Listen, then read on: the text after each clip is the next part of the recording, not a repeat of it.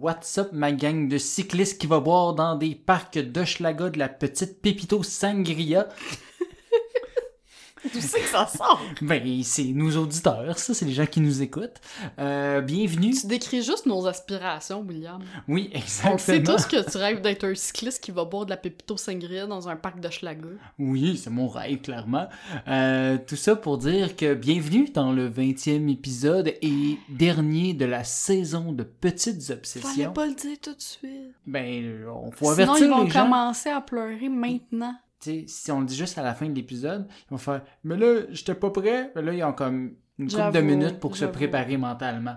Fait que, dernier épisode de la saison, on va vous dire par contre juste à la fin quand est-ce qu'on revient.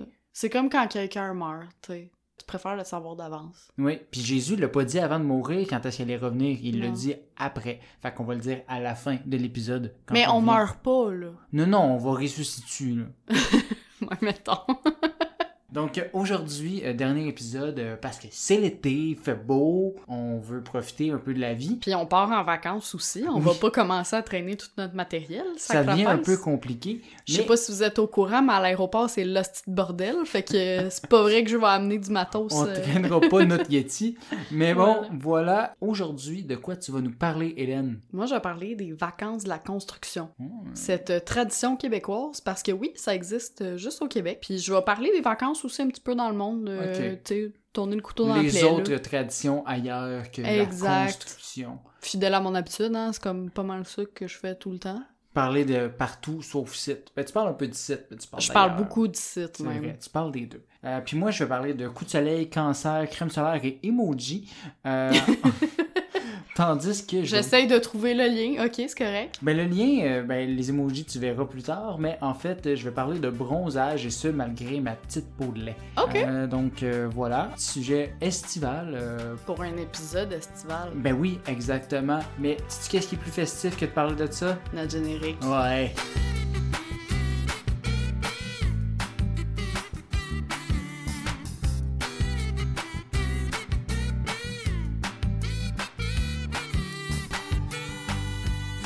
Will, Yes! c'est notre dernier épisode de la saison. On l'a dit, oui. Tu sais ce que ça veut dire? Ça veut dire qu'on n'en en fait pas d'autres de suite. Ça veut dire que c'est l'été, on part en vacances, on a des beaux projets dans les Europes, puis on fait les fous comme s'il y avait pas d'automne. Pas d'automne. Oui, on, on se dit qu'on reviendra jamais. Mais non, c'est une blague. Mais qui dit été au Québec dit festival, Mhm. vacances de la construction et passer de l'allergie au pollen aux attaques de mouches, moustiques et autres bêtes nuisibles, hein, dont on Oui. a déjà parlé dans un épisode précédent. Bientôt, il va en avoir moins. Ouais, pas si lointain cet épisode-là, fait que pour pas endormir notre auditoire euh, qui ne sait peut-être pas que je me répète souvent, ben je me suis euh, plutôt penchée sur les fameuses vacances de la construction. Y a-tu juste dans la belle province qu'on a ça? Euh, J'oserions dire que oui, je l'ai même euh, dit en prémisse Ben, c'est ça. d'épisode. Moi, j'allais dire que oui parce que tu me l'avais dit. Oui, mais toi qui travailles en RH, est-ce que tu sais, euh, ça remonte à quand l'instauration d'un système de congés payés dans le pays de Justin Trudeau? De congé payé, pas juste le congé de la construction, là, dans le fond. Ouais, congés payés euh, in general. Pour vrai, ça doit pas faire si longtemps que ça. Genre, j'ai peur que ce soit pas avant, genre, les années 40, quelque chose comme ça. Ben, petit indice, c'est avant que Feu Père Trudeau euh, pave la voie pour notre premier ministre actuel, et c'est effectivement en 1946. Mhm. Probablement que le gouvernement s'est dit, ouais, on vient de vivre 5 ans de marde avec la Deuxième Guerre mondiale, on pourrait au moins donner à ceux encore en vie un petit deux semaines de temps à autre. Mais ce n'est qu'en 1968 que la loi sur les relations du travail dans l'industrie de la construction est adoptée. Et oui, avant ça, les gars de la construction étaient comme les femmes aux États-Unis aujourd'hui, beaucoup de revendications, mais très peu de respect de leurs droits. Quand tu y penses, ça a pris plus de temps à instaurer une véritable politique de congés payés qu'à Julien Lacroix pour revenir sur la scène publique. Oh, oui, Oh, j'ai osé deux blagues euh, d'affilée. Oui, très d'actualité en effet. Bref, comment ça fonctionnait les congés payés? Parce que tu t'en doutes, cette patente-là, c'était clairement organisé par un TDAH qui a oublié son ritalin. En fait, chaque région créait son propre système de gestion des vacances. Ça part mal, hein?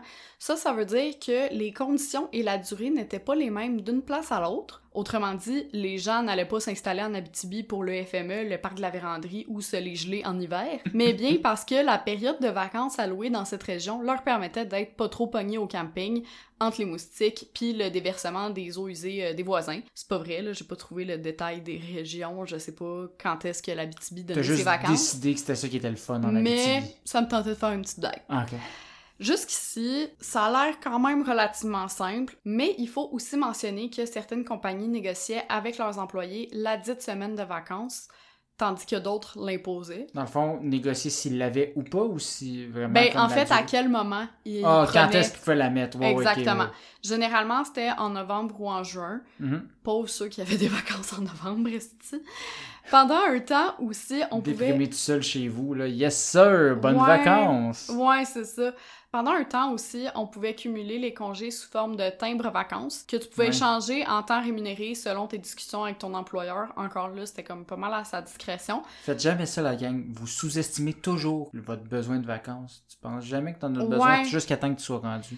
Puis le problème aussi avec ça, c'est que c'était rare qu'ils pouvaient prendre plus que 2-3 jours d'affilée, ce qui est pas vraiment optimal pour profiter Mm. d'une fin de semaine dans l'eau frette de Gunquit, mettons, là.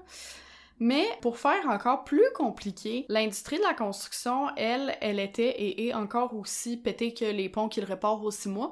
Euh, en fait, encore aujourd'hui, les travailleurs de la construction ont tendance à changer souvent d'employeur, hein, de contracteur, par Mhm. exemple, sur les chantiers. Selon le chantier, ouais. Exactement. En plus d'être tout le temps sur des lieux de travail différents et de vivre des périodes de chômage cycliques, fait que ça devient difficile d'avoir un système égal pour tous. Hmm, pour éviter d'avoir à recumuler toutes les vacances à chaque fois. Exactement.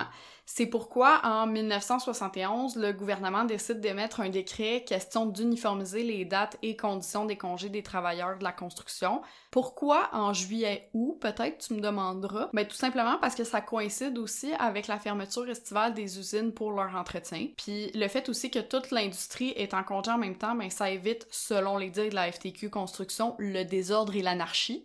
On va se calmer l'anarchie, là. euh. Ouais, l'affaire du nettoyage dans les usines, j'ai plus l'impression que c'est le fait la poule. Parce que moi, en ayant travaillé dans un endroit industriel, ben, t'es comme, hey, c'est la construction, on en profite pour. Ouais, c'est ça, Fait que c'est exactement. comme, je sais pas lequel est vraiment arrivé en premier, mais bon. Ben, surtout aussi, comme je me dis, tu peux quand même entretenir ton usine Oui, il y a de l'entretien à d'autres moments et en parallèle qu'elle soit fonctionnelle.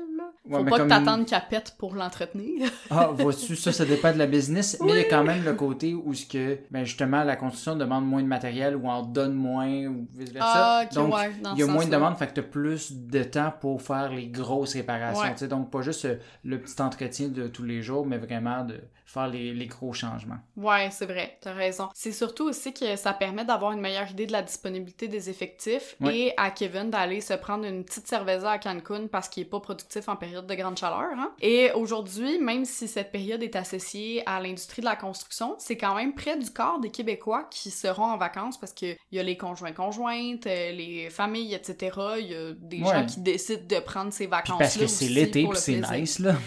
Puis blague à part, c'est euh, quand même exactement en raison de la chaleur et pour éviter des problèmes de santé et de sécurité que les deux semaines de la construction sont passées des deux dernières de juillet à la dernière de juillet et la première d'août parce que Il faisait plus chaud. de là. plus en plus c'est réputé pour être ces deux semaines-là qui sont euh, les plus chaudes au Québec. Tout ça pour dire que oui, William, cette tradition est unique au Québec. Est-ce qu'elle a toujours lieu d'être? La question se pose. Ça fait beaucoup de gens en congé en même temps. Les billets d'avion et les terrains de camping coûtent plus cher. L'essence aussi.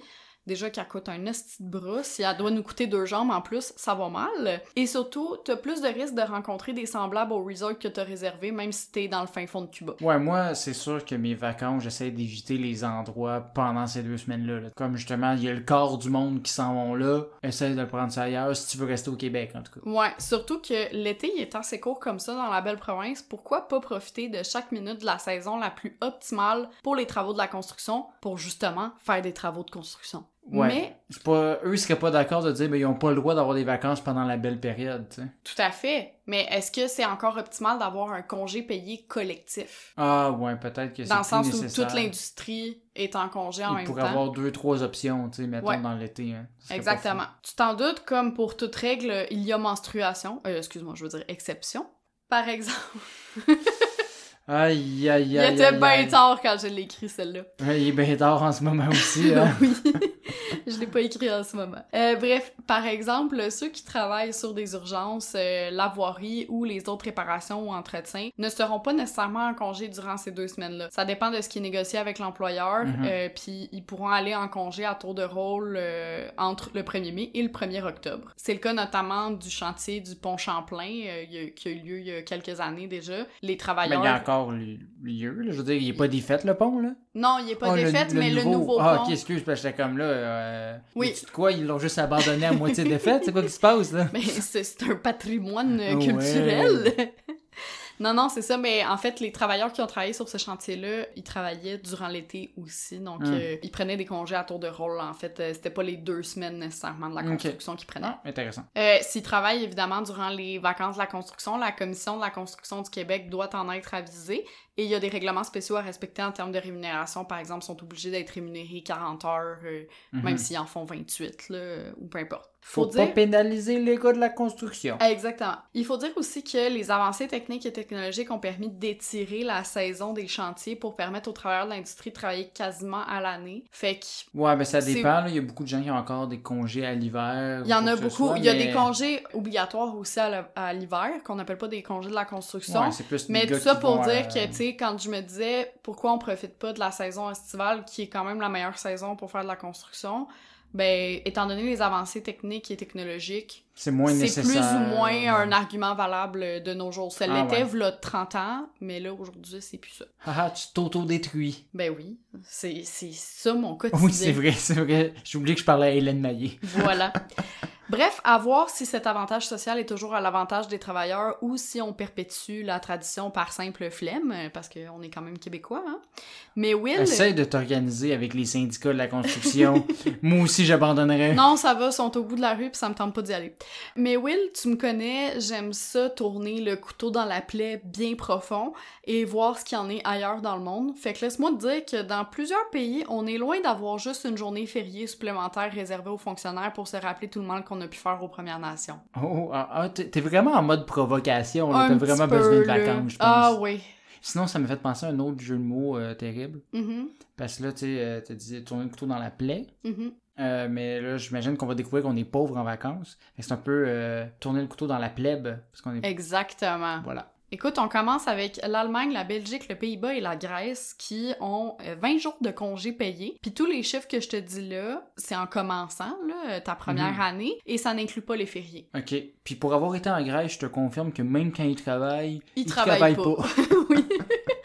En Espagne, au Portugal et en Italie, on a 22 jours, en plus des siestes euh, espagnoles. La siesta. Ouais. En France, toi euh, qui connais bien les politiques de nos cousins, tu peux me confirmer qu'on a 25 jours. Et C'est- 4 heures de dîner. Oui, et 4 heures de dîner. C'est aussi le cas au Danemark, en Suède et en Autriche. Je suis pas sûre pour les 4 heures de dîner, mais pour Ouais. les 25 jours, oui. Mais au Royaume-Uni, ils ont 28 jours de congé. Fait que c'est comme le top en Fait Europe. que ça, c'est la base. C'est pas genre C'est la, la, moyenne. base. Non, c'est vraiment la base. Damn. Ouais. Si tu calcules avec les jours fériés, là, par contre, le Royaume-Uni descend en dixième position avec seulement 8 jours festifs, là, fériés. Loser. versus d'autres pays qui en ont 10, 11, 13. Euh, tandis que le top du classement est occupé par l'Autriche et Malte avec 38 jours de congé au total, donc payés en vacances Mhm. et euh, en férié. Which is really nice. Ouais, ça c'est ce que plusieurs sources m'ont confirmé, mais apparemment que selon un article de Randstad, ce serait en fait le Koweït en tête avec 30 jours de congé et 13 fériés. C'est-à-dire un mois et demi de congé. Fait que moi, je pense que je vais déménager euh, au Koweït, mais avant ça, je vais... Il y a quoi à faire au Koweït? Euh, du pétrole. Ah oui, ben oui, hey, j'ai le goût d'abord. du pétrole puis se voiler. hey, là, là, hein? Plus respecter mes droits. Des bons arguments de vente. Mais avant de peut-être déménager et euh, demander un visa pour le Koweït, je vais quand même te parler de d'autres régions aussi du monde parce que du côté des Amériques, et si t'inclus les fériés, cette fois le Brésil accorde 33 jours de repos et le Chili 30. En Argentine, ça dépend de ton ancienneté. Tu commences avec 14 jours de congé plus les fériés après 6 mois et tu peux monter jusqu'à 35 jours après 20 ans. Et va savoir si les entreprises là-bas arrivent à retenir leurs employés aussi longtemps euh, que 20 ans pour avoir 35 jours de congé, je ne sais pas. Mais c'est en Bolivie qu'on est le plus gâté avec 37 jours de congé au total, ce qui le place en troisième place de notre classement euh, des best pays où avoir des congés payés après l'Autriche et Mhm. Malte. Tu t'en doutes, au Québec, on est loin loin d'être les pires avec nos deux semaines après un an, même si on figure pas dans le top 30, là, ni dans le top 55 de Randstad. En fait, aux Philippines et en Thaïlande, c'est respectivement 5 et 6 jours de congé qui sont accordés aux, aux travailleurs. En Chine, ça monte à 10 jours, tandis qu'à Singapour, ça varie entre 7 et 14 jours selon l'ancienneté. On pourrait croire que le Japon suit pas loin étant donné sa proximité culturelle, mais les travailleurs là-bas disposent de 20 jours de congé auxquels s'additionnent 15 fériés, fait que c'est quand même pas mal. Soulagement, sauf qu'une étude de 2017 du ministère de la Santé et du Travail du Japon a révélé que les Japonais prenaient en moyenne 8,8 jours de congé par an. Ben, en fait, c'est la culture du travail un peu là-bas. Fait que même si on a des congés, ils les Ouais, prennent pas. c'est- là. c'est très mal perçu, tu sais, quelqu'un qui rentre euh, plus tôt, qui travaille pas tard le soir, euh, qui se Mhm. démène pas, euh, pis tout ça, tandis que si justement tu fais tout ça, euh, puis tu travailles, ben t'es vu comme un employé sérieux, dévoué, euh, Ouais. euh, loyal, etc. Il y a beaucoup ça aussi en Amérique, en Amérique du Nord, où- Ouais, la haute direction ne prend jamais ses vacances. Ben, donc, ça fait viens. que. Ah. J'y viens justement aux États-Unis. Ils vivent encore en 1740 sur bien des aspects, y compris les congés, puisqu'il n'y a aucune loi qui les rend obligatoires. En fait, contrairement à nous, que Mhm. on est obligé d'avoir deux semaines euh, après un an, c'est à la discrétion des employeurs. On appliquera plus souvent la règle de l'ancienneté. Les salariés peuvent donc espérer avoir 15 jours après 5 ans de loyaux service et dire bonjour à la No Vacation Nation, parce que c'est vraiment comme ça Mais en même temps, on était. Il y a quelques années, on était à ça. C'était 5 ans pour 3 semaines. Maintenant, on est rendu à 3, ce qui est pas vraiment euh, Ouais, excellent, mais... quand même 5 ans, c'est horrible. Ouais, non, c'est ça, exactement. Puis, euh, tu sais, t'es, t'es même pas sûr d'avoir une semaine, mettons. Là. Ouais, non, c'est la ça. plupart donnent 10 jours de congé, mais reste que c'est ça. C'est à la discrétion de ton employeur. Qu'en est-il des périodes des vacances? Est-ce que partout dans le monde, on les prend à la même période de l'année? Tu te doutes évidemment que non. En France, par exemple, on appelle ceux qui prennent habituellement les trois premières semaines d'août les Aoussiens. Ils étaient près de 50% de la population en 2010. Connaissant les Français, ils sont bons pour chialer, mais très peu pour changer. Donc, je crois que cette statistique est encore d'actualité de nos jours. Je confirme qu'il y aura pas grand monde au bureau de mon côté au mois d'août. Exactement. De toute façon, 40% des entreprises françaises sont fermées durant une partie ou la totalité du mois d'août. Ah ouais? que c'est comme les vacances de la construction pour eux, là, Mhm. littéralement. Mais at large euh, d'un pays. en Allemagne et au Danemark, comme la rentrée est habituellement au début du mois d'août, on prend plutôt les vacances en juin ou en juillet. En Espagne, en Italie et au Portugal, c'est le contraire. L'école recommence plutôt vers la troisième semaine de septembre, entre le 15 et le 20 Ok. souvent. Donc, euh, certains partent en congé jusque début septembre, quand nous, on célèbre la fête du travail. Et en Australie, comme euh, notre été est leur hiver, ben ils partiront plutôt en vacances en décembre ou en janvier. Make sense. Voilà. Fait que c'est pas mal ce qui fait mon tour du monde euh, de, des- En des 80 vacances. Euh, de Non, pas en 80 jours, malheureusement. 80 J'aimerais jours de vacances par Hey, année. Go! Rosalie Côté, si tu m'écoutes, j'aimerais avoir 80 jours de fait. vacances. On le fait! Non, mais, euh, mais c'est ça, tu sais, je veux dire, euh, on on n'est pas si pire, mais clairement que je trouve personnellement que c'est pas beaucoup deux Ah non, semaines c'est vraiment pas beaucoup. pour euh, décrocher euh, de son travail. Fait que euh, là-dessus, ben, je vais te laisser poursuivre avec la crème solaire, les emojis et le FPS et je ne sais plus Je l'avais quoi pas dit encore, euh, mon FPS, mais oui, ça va faire partie des sujets. Excusez-moi, pardon. Mais oui, dernier sujet de la saison, Officiellement. officiellement, là, parce que c'est le dernier épisode, mais c'est le dernier sujet. Ouais. Euh, ça m'attriste quand même un peu, mais je me console en me disant que dans quelques semaines, je vais être au bord de la côte d'Azur avec un bon drink à la main et ma tristesse disparaît assez vite. Euh, mais qui dit côte d'Azur dit crème solaire, et ça surtout avec mon petit teint pâle, si je veux pas pogner euh, de coups de soleil. Faut dire que je suis pas celui qui s'expose le plus au soleil au monde, mais euh, ça reste quand même euh, que les rougeurs de peau et moi, on se connaît quand même assez bien. Oh! Parlez-en à mes deux genoux après une randonnée en kayak le week-end dernier, qui j'espère vont devenir un peu plus un brun pâle là, dans, dans les prochains jours. Là, ça commence déjà à être pas pire. Ah, mais, Mais, c'est beau euh, ton dégradé, moi, je trouve. Ah oui, c'est beau, hein, ça fait euh, ça fait sexy quand même. Là. Euh, Bronzage d'habitant, mais comme vous n'avez jamais vu. Yes. Euh, ceci étant dit, malgré mes oublis de badigeonnage d'ombrelle et mon incapacité à avoir le teint de peau de David Hasselhoff, j'ai quand même décidé aujourd'hui d'être votre porte-parole du jour au sujet du bronzage et de la protection solaire. Parce Mhm. que, tu sais, pas besoin d'être parfait pour être un bon éducateur. Après tout, là, on l'écoute bien le monsieur avec une trachéo sur les paquets de cigarettes. Fait qu'on peut bien m'écouter. Faites ce que je dis, pas ce que je fais, ok? Euh, donc, euh, je suis pas le seul à avoir une peau de pète qui bronze pas ou très peu. En fait, euh, ça a été déterminé par un dermatologiste du nom de Thomas B. Fitzpatrick qui travaillait pour l'université d'Harvard, qui a différents teints de peau. Hein. Ben, Mhm. en fait, c'est pas lui qui a déterminé ça, là, genre on est capable de le savoir qu'il y a des gens pâles puis des gens foncés. Mais Non, en mais fait, c'est comme l'échelle de Scoville là, pour les piments. Là. Oui, Dans le fond, plus tu t'augmentes dans les piments, plus ça brûle. Ben, même chose. Plus t'augmentes dans les peaux, plus ça brûle. c'est c'est un peu comme ça, mais c'est plus plus tu dé- ça dépend si tu augmentes vers le blanc, augmente vers le noir. En tout Oh, cas, regarde, hein, Hein? je l'ai pas étudié, moi, je sais C'est pas. ça. Mais euh, Fitzpatrick, lui, il a déterminé qu'il y avait six phototypes de peau, puis il a décidé de classifier les individus selon la réaction de leur peau lors d'une exposition solaire euh, et aux ultraviolets. Mhm. Euh, donc, on appelle ça la classification de Fitzpatrick, qui divise ces gens-là en six phototypes euh, différents. Parce que le gars s'appelle Fitzpatrick, Oui. c'est pour ça qu'on l'appelle de même. hey, on, euh, c'est Asti c'est que logique. c'est logique, C'est hein? pas pire, c'est pas pire. Fait, euh, le phototype 1, euh, ben, c'est des gens qui sont sensibles aux rayons UV puis qui brûlent le plus. Le phototype 6, ben, c'est ceux qui sont le plus résistants au soleil. Ça inclut-tu les albinos, mettons, ou c'est C'est une devance. une Ça, c'est le, ouais, c'est le phototype 0. Ils ont vraiment comme leur coin où on dit on a réfléchi à vous, mais après. On veut vous inclure, mais pas tant que ça. C'est ça. Donc, le phototype 1, ben, bronze pas et attrape systématiquement des coups de soleil. Euh, c'est des gens avec un teint très pâle, des taches de rousseur, les cheveux blonds ou roux. Euh, donc, Mhm. un, un petit roux, t'as jamais vu ça, ben, ben brun. Euh, Non, c'est vrai. Phototype 2, ben, ça bronze difficilement, attrape souvent des coups de soleil, teint très clair, cheveux blonds ou châtains, des taches de rousseur apparaissent euh, au soleil avec les yeux clairs. Fait que tu sais, tu te ramasses un peu là-dedans, mais t'es Ouais, un peu mais je suis brune foncée. Ben c'est ça. Euh, Il y a le phototype 3 qui a parfois des coups de soleil, bronze progressivement, type teint clair, cheveux blonds ou châtains. Là, comme, voyons, on arrive-tu, nous autres, les cheveux bruns? Est-ce de race arienne du colique? C'est tout eux autres. Euh, puis après ça, il y a phototype 4, attrape peu de coups de soleil, bronze rapidement, teint mat, cheveux châtains, bruns ou noirs, yeux foncés. Donc, on est comme un peu entre les deux. On s'entend diviser en 6 des peaux puis des, des cheveux. Ouais. C'est un peu euh, difficile. Sais-tu, ça a été fait quand, cette euh, magnifique échelle? Euh, C'était en euh, 1975. Ah. Mais en fait, c'est vraiment plus, tu vas voir un peu euh, la logique derrière. C'est sûr qu'il y a des exceptions à tout ça, que tu sais, c'est pas un mapping parfait, Ouais. mais... Il y a euh, des menstruations à chaque règle. Effectivement. mais tu sais, veux pas, on a des peaux pâles, on a euh, des taches Ouais. de rousseur un peu les deux, donc euh, j'ai du roux dans, dans ma famille, Ben, j'en ai du roux dans ma pas tant de barbe. taches de rousseur, mais j'en avais quand j'étais jeune, j'ai du roux. Fait que tu sais, on Wow. est comme, on est des hybrides.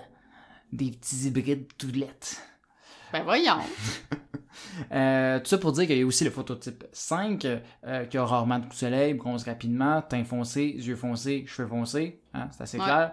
Euh, puis le 6, peau foncée, n'a jamais de coups de soleil, type peau noire, cheveux noirs. C'est pas vrai par contre qu'il n'y a jamais de coups de soleil, tu Ouais, jamais c'est de ça que rougeur. j'allais te demander. Euh, ils peuvent avoir euh, quand même des démangeaisons à, la peau. Tout ça euh, pour m'amener sur deux tangentes complètement différentes, euh, Ouais. puis qui n'ont pas tant rapport. Ben, en fait, la première n'a pas vraiment rapport. C'est ma tangente sur les emojis. Ouais, j'allais te dire, est-ce qu'il y a six emojis Ouais, ben pour en les fait, six phototypes? Je me souviens pas, il y a combien d'emojis de ben ça. couleurs différentes? En fait, quand tu cliques longtemps sur un emoji, ben tu as des options de couleur de peau euh, Ouais. que tu sais pas trop si tu peux utiliser sans avoir l'air trop raciste. Tu sais, comme Ouais, euh, en tant que, que blanc, euh, tu, tu veux pas être trop insensible. Moi, Fait que je- tu restes sur le jaune glacé. Ouais, c'est ça, exactement. Moi, je suis Euh, comme, je suis un Simpson, la gang, là. Peace and love. Donc, euh, le classement de Fitzpatrick a été utilisé pour déterminer ces couleurs de peau d'emoji-là. La seule chose, c'est qu'ils ont mergé les phototypes 1 et 2 parce que, oui, on a assez de blanc dans la vie, pas besoin d'en faire deux. Euh, Ouais. Un, c'est bien suffisant. Fait que les deux sont mergés ensemble. Puis ils ont pas fait d'albinos. Ils ont pas fait d'albinos. Ça- fait que c'est ça. Il y a cinq couleurs de peau euh, sur les emojis. Vous irez voir. Euh, L'autre élément qui a attiré mon attention, c'est le fait que Fitzpatrick, ben, il parle pas juste de couleur de peau, comme on dit tantôt, mais aussi de couleur de cheveux et de yeux. Puis j'étais Ouais. comme, ben moi je suis pâle, puis qu'est-ce que c'est ça, puis pourquoi euh, ah? Ça, c'était c'était ma, ma logique. Mais quand tu dis, euh, moi, je pars, puis Mm. que c'est ça, puis... je parle veux j'ai la dire- peau pâle et j'ai les cheveux foncés, qu'est-ce que Ok. c'est ça. Non, mais je voulais être sûre que tu disais pas que t'avais les cheveux pâles ou les Non, yeux non. pâles, parce que C'est vrai qu'on est un médium. On a un médium audio. C'est Euh, ça. donc, euh, peau pâle, cheveux foncés, euh, yeux foncés. Mais en fait, C'est Fred Pellerin, mais plus foncé. fuck all. Euh, Je ressemble pas à Fred Pellerin. Oui, tu ressembles à Fred Pellerin. juste les lunettes. non, tu ressembles à Fred Pellerin. c'est pas fin, ça. Pourquoi? Il est bien cute, Fred Pellerin? Cute, Fred Pellerin. T'as pas les mêmes lunettes que Fred Pellerin. Non, je sais, mais en tout cas, je ressemble pas à Fred Pellerin. Bon, sur cette minute de dire à Fred Pellerin, on Qui va arrêter de dire son nom. Non! On va la couper. Ok. Fait que c'est ça, l'autre élément qui, qui attire mon attention, c'est le fait qu'il parle de couleur de peau, mais de mais aussi de cheveux et de yeux. Puis euh, c'est pas juste par généralisation, parce que bien qu'il y ait des exceptions, comme moi, avec ma peau pâle et mes cheveux foncés, euh, chance est d'admettre que tu croises un roux, il risque de me clencher niveau pâlitude. Ouais. Pourquoi donc? Ben en fait, c'est une question de mélanine, comme tu as mentionné tout à l'heure, parce que je, je sais pas si c'est parce que je suis juste con, mais on parle toujours de mélanine pour la peau, mais on en parle aussi pour les cheveux, mais j'ai jamais fait le lien que ben, c'est la même affaire, tu sais. Ah ouais, on parle de mélanine pour les cheveux? Oui, c'est la mélanine qui fait la couleur de tes cheveux, de tes yeux. Puis tu sais, quand que les cheveux deviennent gris et blancs, mais c'est parce que ton corps fait moins de mélanine, donc c'est là que la couleur part un peu. Je pensais que c'était que parce que quand un papa et une maman s'aiment, ils font des bébés, puis là, ils leur ressemblent. C'est quoi le rapport des cheveux gris? Non, pas les cheveux gris, mais les yeux, mettons. ah oui, non, mais euh, ça a un lien parce que je veux dire, ta mélanine que tu produis est reliée à ta génétique. Ouais, c'est ça. ok.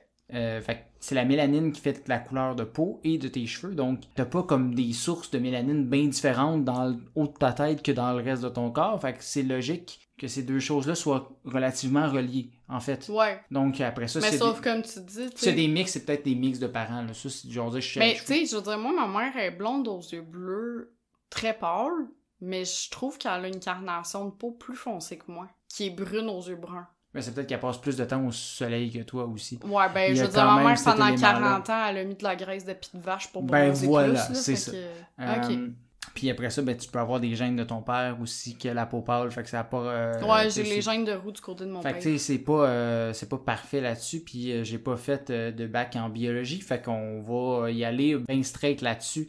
En fait, il y a deux types de mélanine pigmentaire, Ouais. la phéomélanine et le mélanine.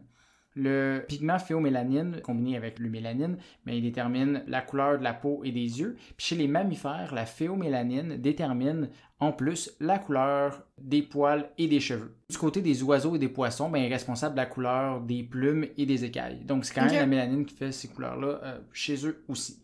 Et qu'est-ce que ces deux types de mélanine ont de différent? Ben, euh, la couleur de l'eumélanine va du brun au noir, tandis que celle de la phéomélanine va du jaune au rouge. Donc c'est Deux types de mélanine qui sont faites dans le corps.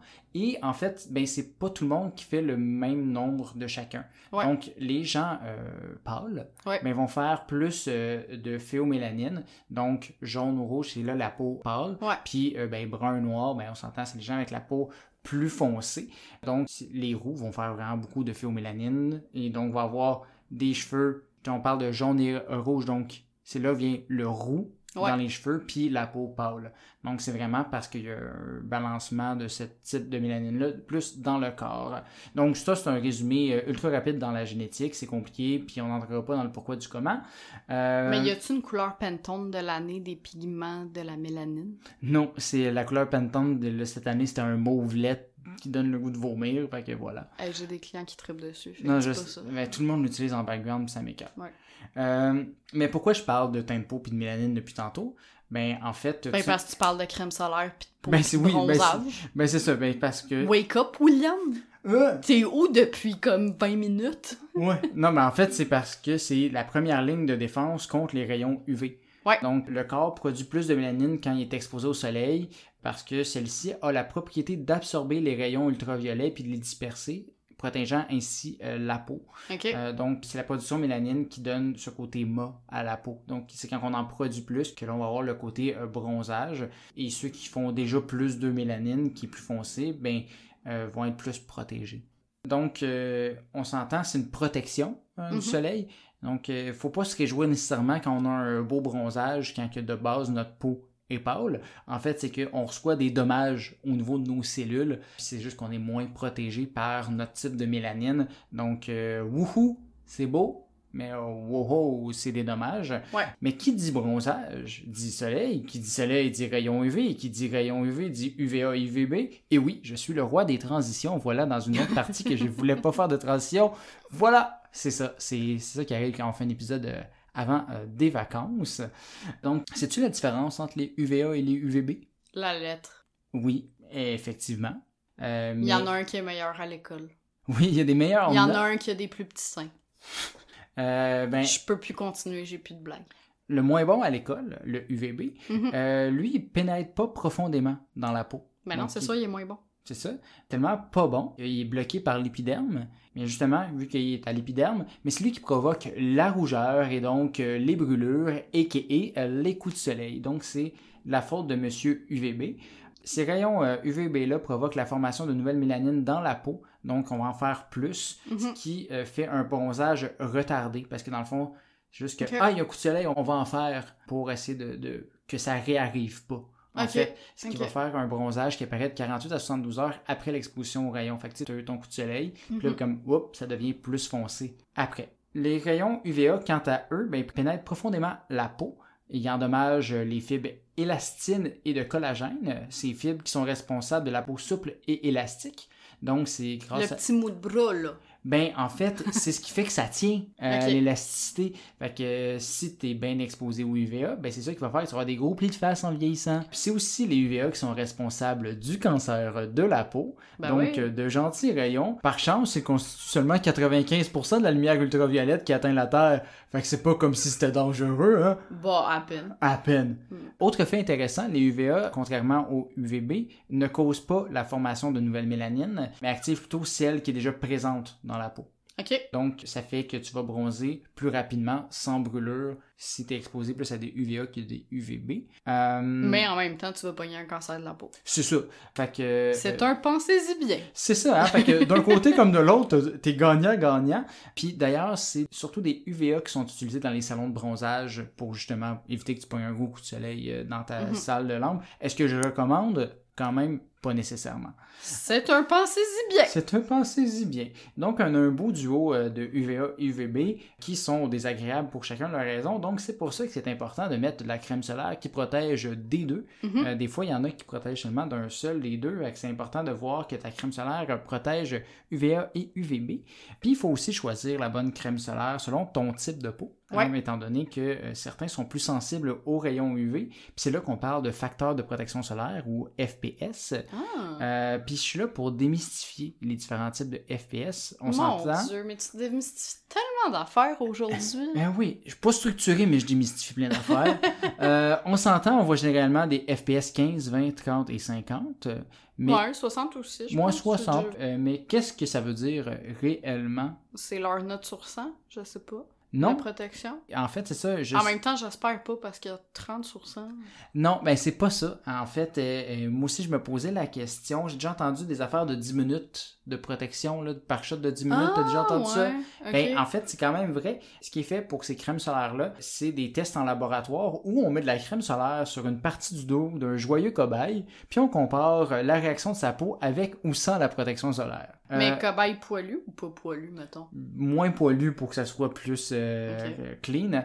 Donc, on détermine alors le FPS de la façon suivante. Si par exemple une personne a un coup de soleil au bout de 10 minutes sans protection, un FPS 15 signifie qu'il faudra 150 minutes, soit 15 fois 10 minutes, pour obtenir le même coup de soleil avec cette crème. Du coup, théoriquement, la crème avec un FPS 50 protégerait pendant 50 fois 10 minutes, donc 500 minutes. Mais ça, faut pas prendre ça pour du cash. On s'entend, c'est des tests en laboratoire avec des conditions parfaites. Donc, euh, tu t'es pas gratté, tu t'es pas baigné, t'as pas sué, rien. T'es vraiment en laboratoire sans avoir bougé euh, d'un poil. Donc, c'est quand même très important, si tu mets de la 50, de te protéger, euh, d'en remettre tous les deux heures. Ouais, c'est ça, mais dans le fond, si tu mets un FPS 15, t'as comme 150 minutes de sursis avant, Avant de- devoir en remettre. Exact. Ok. Mais comme je dis, t'es mieux quand même d'en mettre plus souvent, même avec les autres qui sont ouais, plus haut FPS, parce qu'on on agit. Puis même chose dans le fond au final pour la 15, parce que si tu bouges avec ça, ben ça se peut Ben, moins je veux 150 dire, minutes. tu restes pas planté là dans ton salon, là, habituellement, Puis quand tu avec la sueur, puis tout, tu sais, ça va faire euh, bouger. tu vas Sueur, bouger. baignade, euh, Exact. chlore, eau de mer, peu importe. Fait que c'est euh, pour ça qu'on recommande toujours d'en remettre aux deux heures, parce que ça correspond ben, au minimum avec la, la FPS 15. T'en profites en même temps pour te tourner pour avoir un bronzage égal des deux côtés. Ouais, euh, Truc de pro. entre autres. Donc, euh, c'est plus pour une question de durée de protection solaire que d'être plus protégé par une crème ou un autre. Parce que, en effet, une FPS 30 ne protège pas deux fois plus qu'une FPS 15. En fait, le chiffre représente la fraction des rayons UV que la crème laisse passer. Dans le fond, une FPS 15 laisse passer un quinzième des rayons UV. Donc 7%. Du coup, une FPS 20 laisse passer un vingtième ou 5%. Ouais. Une FPS 30 laisse passer 3,3%, puis Ouais. la FPS 50 laisse passer 2%. Donc la différence entre une FPS 50 et une 30, c'est seulement 1,3% de rayons UV. Mais ça veut quand même dire que T'es plus protégé des rayons plus UV. plus protégé, tu prends mais c'est vrai que si tu mets, mettons, de la FPS 30, tu bronzes plus que si tu mets de la FPS 50. Ben oui, parce que tu vas recevoir plus de rayons UV à travers Ouais. la peau. Mais tu sais, on s'entend, Mais t'as plus La- de chances d'avoir un coup de soleil. ouais, euh, mais tu bronzes plus de 1,3%. Ouais, ouais, ouais. Fait qu'on s'entend la différence. euh, Mais en même temps, une FPS 50, là, j'ai l'impression que genre le FPS est proportionnel au prix de la crème. Genre une FPS 60, c'est toujours fucking cher. Ben oui, c'est sûr que là, ils vont t'en vendre plus cher parce que c'est plus de protection. Ouais, mais est-ce qu'il y a un racket en arrière de ça? C'est un autre sujet. Ça reste quand même important de mettre un FPS qui correspond à ton phototype.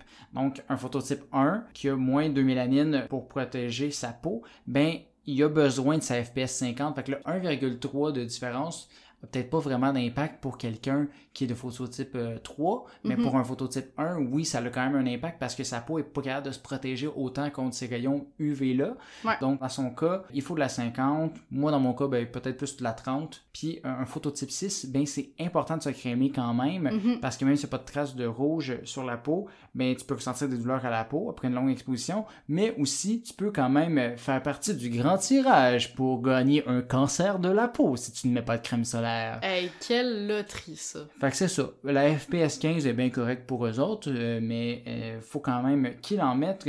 Donc, du coup, ça, c'est le français en toi qui ressort. Ouais. qu'est-ce qui arrive si on se crème adéquatement? Est-ce qu'on bronze quand même?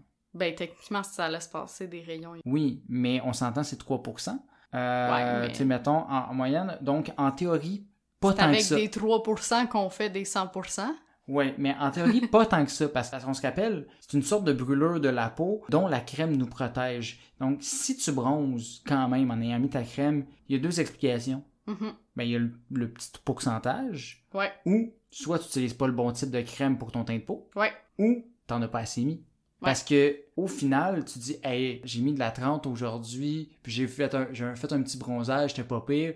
Mais en fait, c'est juste que ben, tu n'as mis une fois, puis Aux 4 heures, genre. au- une fois aux puis 4 ouais. heures, puis au lieu de pouvoir rester 20 minutes dehors avant de pouvoir bronzer, puis de Ouais. pogner un coup de soleil, puis de rentrer en dedans, mais t'as passé un 3 heures où t'étais protégé, puis après ça, hop, un moment donné, t'as commencé à bronzer. Fait qu'au final, c'est vraiment plus parce que t'es pas assez crémé. Fait que quelqu'un qui, qui se crème réellement, ben, il va moins bronzer.